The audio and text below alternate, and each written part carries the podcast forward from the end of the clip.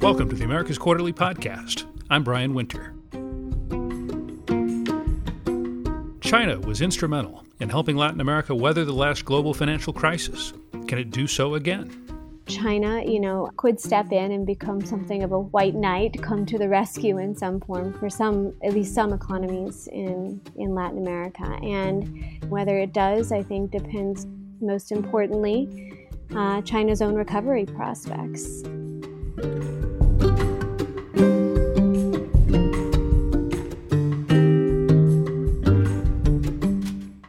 Last global financial crisis in 2008, Latin America did suffer, but not as much as most of the rest of the world. And there was really one reason for this China. That was the period when China really established itself as a lifeline for Latin America, providing critical investment and, and especially a needed market for the region's exports. Today, the region faces an economic crisis of even greater magnitude. And the question is can China come to Latin America's aid once again?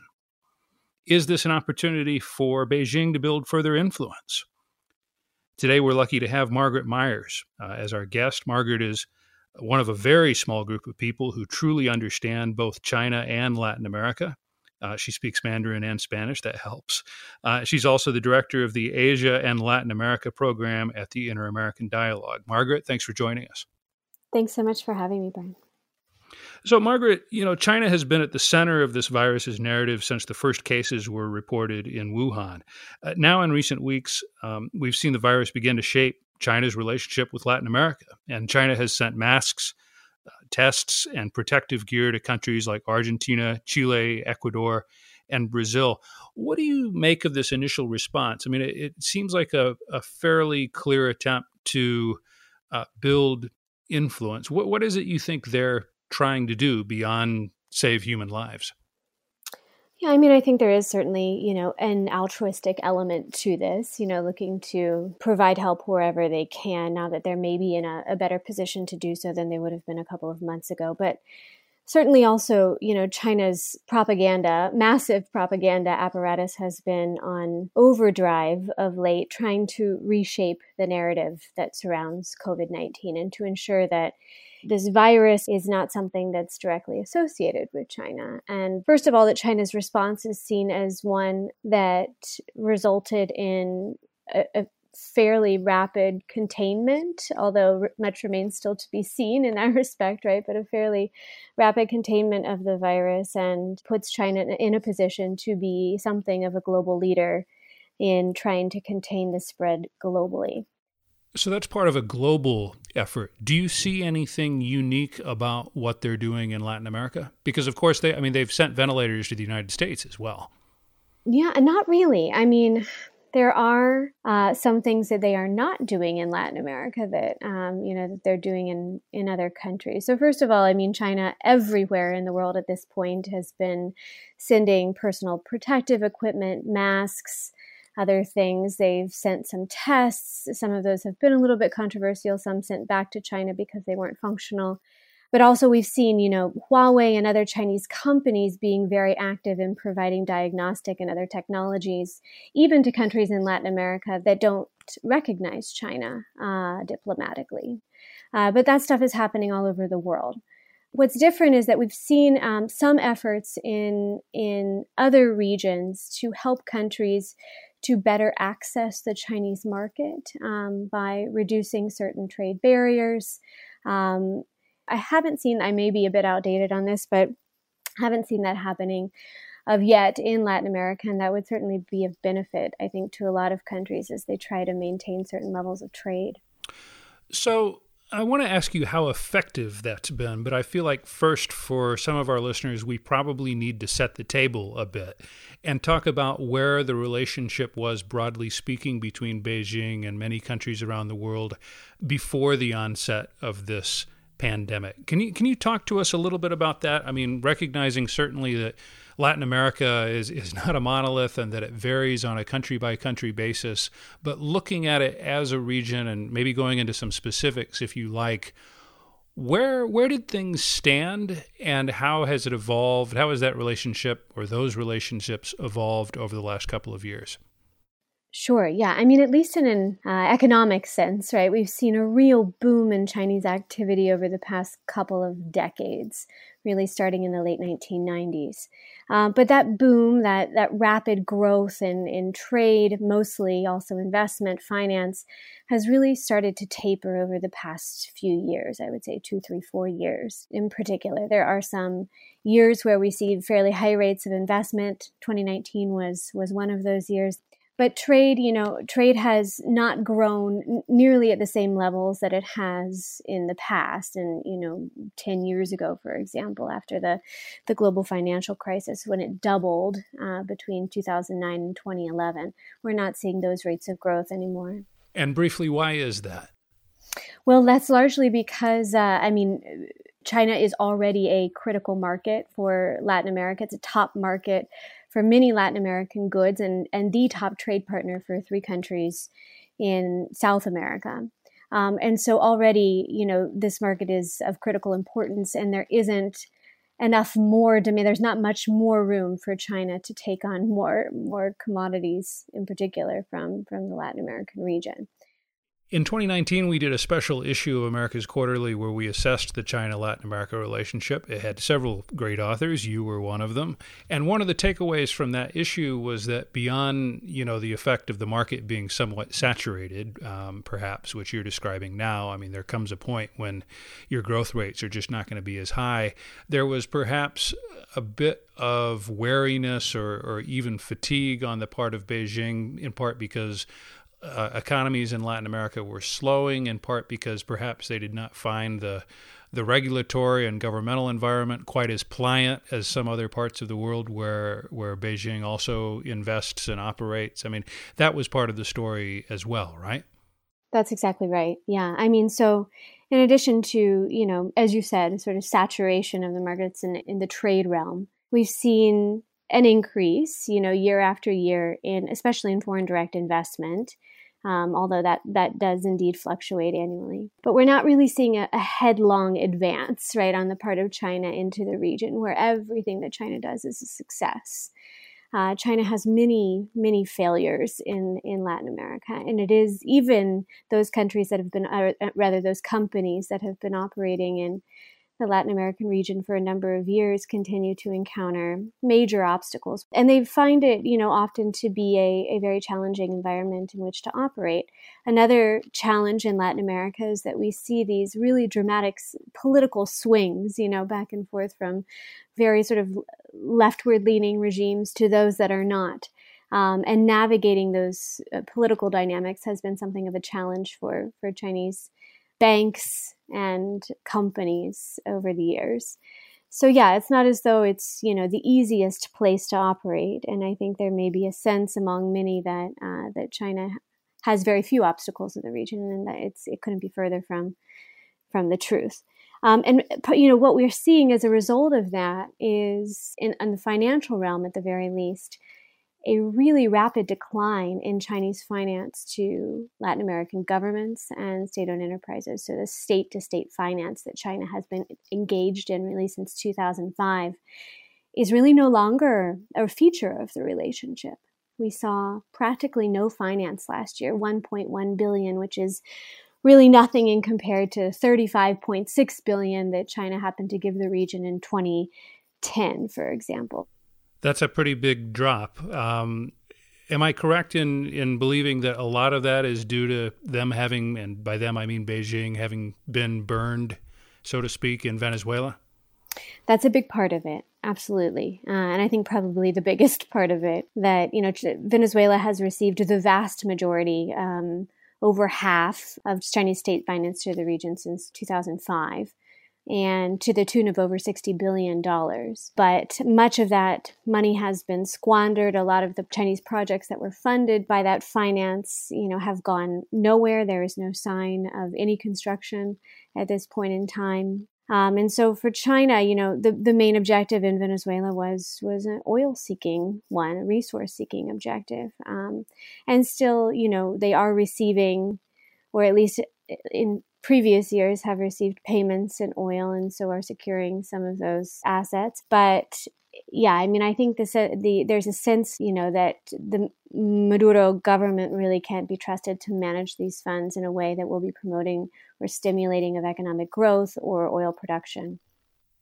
Margaret, one of the things that makes you so uh, unique, um, if you don't mind my saying so, is you know you have contacts in China and, and people who you speak to, and I'm curious. I mean, what do they talk about, and how do they talk about the learning experience of the last decade or so, um, as it applies to Venezuela, which I understand is sometimes so sensitive that uh, in translations of of articles that come out of the West, the word Venezuela gets kind of scrubbed out of some of the translations and the pieces that run uh, there in the mainland. I mean, how how that debate internally? I mean, how how how are they talking about Venezuela specifically, but also Latin America as a whole, and how has it changed recently? Yeah, I mean, as you as you sort of alluded to, there's a real dearth at this point of information on Venezuela the, the country's name is just really not mentioned in in the media, only really in passing. But what we've seen, you know, whether uh, through conversations, right, or in journal articles or other sort of academic publications over the years, is actually a real debate about whether China's approach to, to Venezuela was um, particularly well thought out and a, a good and beneficial one in the long term or not. There are still those uh, in China who believe that uh, you know these are long-term investments that it makes sense to have something of a a strong relationship with Venezuela, you know, with whatever government happens to be in power there, but also something of a foothold, um, equity, equity stakes, equity investment in oil fields, uh, because eventually things will change, things will potentially stabilize, and a lot of the loans that China has with Venezuela are, are long-term loans, 30-year loans, and so there is the distinct possibility that that oil prices will rise again uh, in the future, and that these this oil-backed loan mechanism will again be pseudo-effective. And so that's one one view, right? The other is much more pessimistic. What's the pessimistic view? The pessimistic view is that this was, you know, a situation in which China, at this point, and by China here I mean China Development Bank under under Chairman Chen Yuan at the time, right, who was responsible for really taking the bank global, uh, really didn't do its due diligence when investing in Venezuela, uh, continued to invest over the years billions and billions of dollars with very little accountability, and at this point may have found you know put itself, put the Chinese banks in particular, but China's also China's reputation uh, in the region um, in a rather precarious place, and uh, that that was you know a risk that ought not to have been taken, at least not to the degree that it was. Uh, and so I do think we are seeing a degree of learning, and that this this particular viewpoint is now prevailing over the other, as we see really no finance being given to to Venezuela at this point in time. And in addition to that, I mean, in 2018, I, this is maybe even more important. You know, Venezuela ended a grace period for Venezuela on its principal payments to China, and I think that really indicated a limit to China's goodwill toward toward Maduro. Well, they're not the first outside power to have, you know, a tough experience in the region. I, I, I, sometimes I know in that issue we did in 2019, one of the points we made was that, you know, whether there have been successive uh, countries that over the years have made, um, you know, have grown their presence in Latin America, whether the the Spanish, the English, the Americans, and and so on, and and virtually everybody had you know, growing pains and learning experiences, whatever you want to call them, as a result. And, uh, you know, Venezuela is not indicative of the reality in most of the rest of the region. So I, I assume there's people in Beijing who understand that. Certainly. Yeah, I think at this point. So let's come into the present day now. And, and you know, when you try to assess the current relationship oh, it's complicated, and you know it may elude our ability to really reference all the all the specifics here in the in the short time that we have together.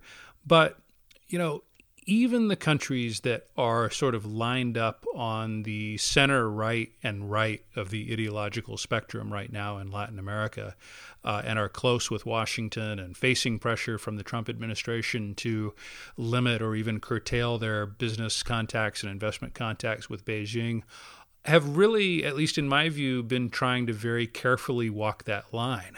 Not only governments like the ones on the Pacific coast uh, that are more linked with China, like Ivan Duque in Colombia and Martin Vizcarra in Peru, Sebastián Piñera in Chile, but you know, even the government of Jair Bolsonaro in Brazil, which you know he employed such bellicose anti-China rhetoric during the campaign, but has struck, uh, I think, heavily influenced by um, the business lobby within Brazil, uh, you know, has struck a much more pragmatic tone uh, now that he's in office over the last year or so.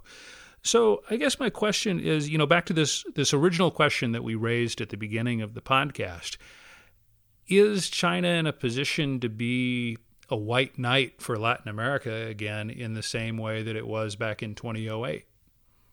One one thing that we've seen before COVID nineteen is that there have been varying degrees of interest in engaging China, and especially in, in, in taking on Chinese finance, which has certain conditions, right? The use of Chinese companies and Chinese equipment.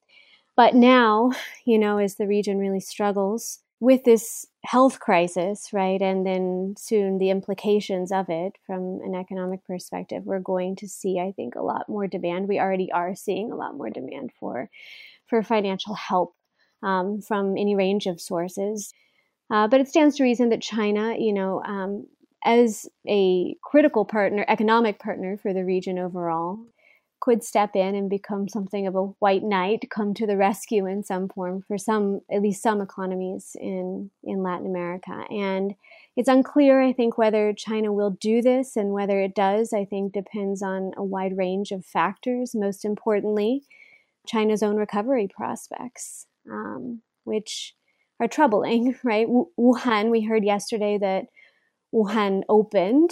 Um, there is now, you know, travel in and out of Wuhan, but so many restrictions remain in place there, and many thousands of, of, of Chinese businesses have closed entirely, right, over the course of just the past three months. Um, and China's growth projections, as we all know, are are um, are bleak. Beyond that, there's this question of if China is even in a position, right, to to be able to issue finance or to invest um, more extensively or strategically in certain sectors, whether it wants to. You know, this risk profiling, potential risk profiling that we saw China doing over the past two or three years with respect to Venezuela and some other countries, we might, you know, continue to see um, in in the coming uh, months and years as China tries to rewrite its own uh, economic ship.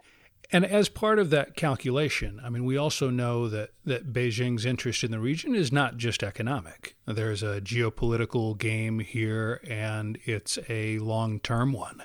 And so I guess another way of asking this question is, you know, beyond sort of the raw question of whether they think they'll get their money back if they extend a loan, whether it's to you know, Venezuela or Argentina or whoever.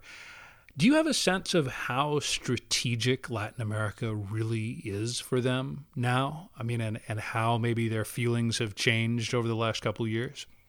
Yeah, I mean that's a great question. I, in comparison to other regions, it's it's sort of hard to say, but certainly Latin America is of considerable strategic importance as a trade partner because it factors so heavily in China's own energy and food security calculus.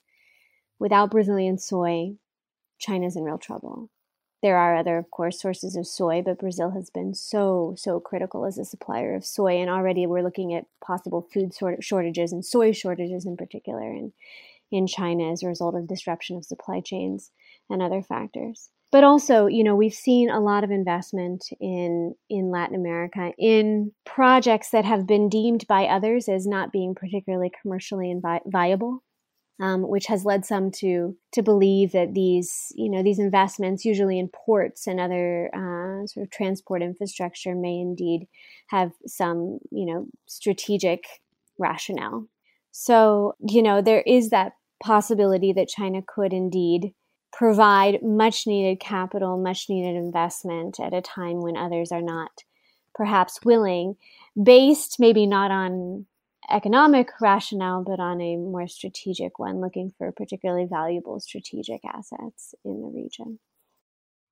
You know, I'm 42, and I, I guess I had the benefit of coming of age after the great power conflict in Latin America was over, right? I mean, I, I, the Latin America that I've grown up and been studying for the last twenty years was was the post Cold War Latin America, and and sometimes I'm glad for that. I think more often than not because it's a it's a different way of looking at things. So the question I'm about to ask though is sort of perhaps a question from another era, which you know looks at this this you know competition between Washington and Beijing for influence and, and power and uh, relationships in Latin America right now.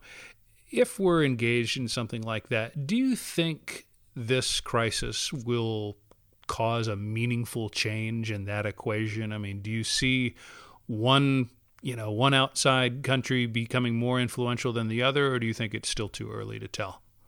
Oh gosh, I think it's still too early to tell how this is all going to to play out and what views of China will be after all is said and done, and views of the U.S. response will be uh, after all is said and done. But I do think some of the responses that we have seen, some of the more effective responses, have risked, you know, exacerbating democratic backsliding in certain cases and even authoritarian consolidation. Uh, so there are some real questions that we'll be asking in in the coming months, right after after all of this settles down, or or even longer. So, Margaret, I'm curious to know what you think about the underlying premise of the question. Do you see this as a competition between the U.S. and China, between Washington and Beijing? Does Beijing see it that way, in your view? And do governments around Latin America also see things in terms of that competition? I do believe that the U.S. sees itself as in direct competition with China, not only in the Latin American region, but across the globe. Beyond that, I do think, yeah, of course, Latin American countries, whether they believe there ought to be, you know, a degree of, of competition or there is in fact competition on the ground, are feeling the effects of U.S. policy on on this particular issue and a lot of pressure to align with one side or another especially on in the in acquiring certain technologies, 5G, for example, and in other areas. China, there's not an effort, you know, at least rhetorically, to call this a a, a competition. Um, but China continues to promote, even during the COVID nineteen uh, crisis, the the superiority of the China model and this notion that countries across the world, including in Latin America, should look to the China model. Uh, and this has been, I think, what has really concerned uh, US officials the most. So, unless that stops, right, unless we stop seeing that sort of rhetoric, I think we'll continue to see a, a really strong focus on US China competition here in Washington in particular. Final question for you, Margaret. You know, the economic devastation from this pandemic, it looks like it's going to be terrible. And governments all over Latin America, really all over the world, but let's stay focused on the region, uh, are going to be trying to dig their way out of you know, pretty devastating recessions how do you think you know governments like the ones in Argentina, Brazil, uh, Peru, uh, Chile, elsewhere, they're going to be looking to a variety of different sources of investment, capital, and export markets, and so on. What advice would you give those governments that are essentially looking to reverse this, you know, this this stagnant period that we've seen? In in investment from Beijing over the last couple years? Yeah, I mean, I think um, one really critical point of advice that would have potentially, you know, in to use Chinese phrasing, a sort of win-win outcome would, would be to look at, um, you know, some of the stimulus that China is proposing at home, which is still relatively limited, um, and some of the more creative solutions that some of China's officials have promoted at home, including a sort of green stimulus package, right? Um, something that has been discussed here in the U.S. as well, and to think about ways uh, to to align whatever you know infrastructure, other investment related interests these countries may have with those particular initiatives that are being promoted at, at the provincial level in some cases, but also uh, at the central government level in China. I do believe, I mean, there are a lot of efforts underway right now to try to in, to boost trade, not beyond you know previous levels, but to at least uh, retain high levels of global trade and to encourage um, inward investment into China, but also overseas foreign direct investment. And so, keeping a close eye on those those economic policies and ensuring that whatever a government is proposing is well aligned um, with thinking in Beijing, I think makes makes a lot of sense. Also, proposing projects, of course, that you know will have some financial return for China, but will also be effective in maintaining a good reputation for China. China will be even more concerned about maintaining a good reputation and trying to avoid really public um, and embarrassing failures um, after all is said and done. Thanks for listening to the Americas Quarterly podcast. You can read Margaret's most recent article at americasquarterly.org. Finally, if you enjoyed the episode, please leave us a review, give us a rating, and subscribe wherever you get your podcasts. The Americas Quarterly podcast is produced by Brendan O'Boyle and Katie Hopkins. Americas Quarterly is an independent, not for profit publication of Americas Society and the Council of the Americas. This has been Brian Winter. Thanks for joining us.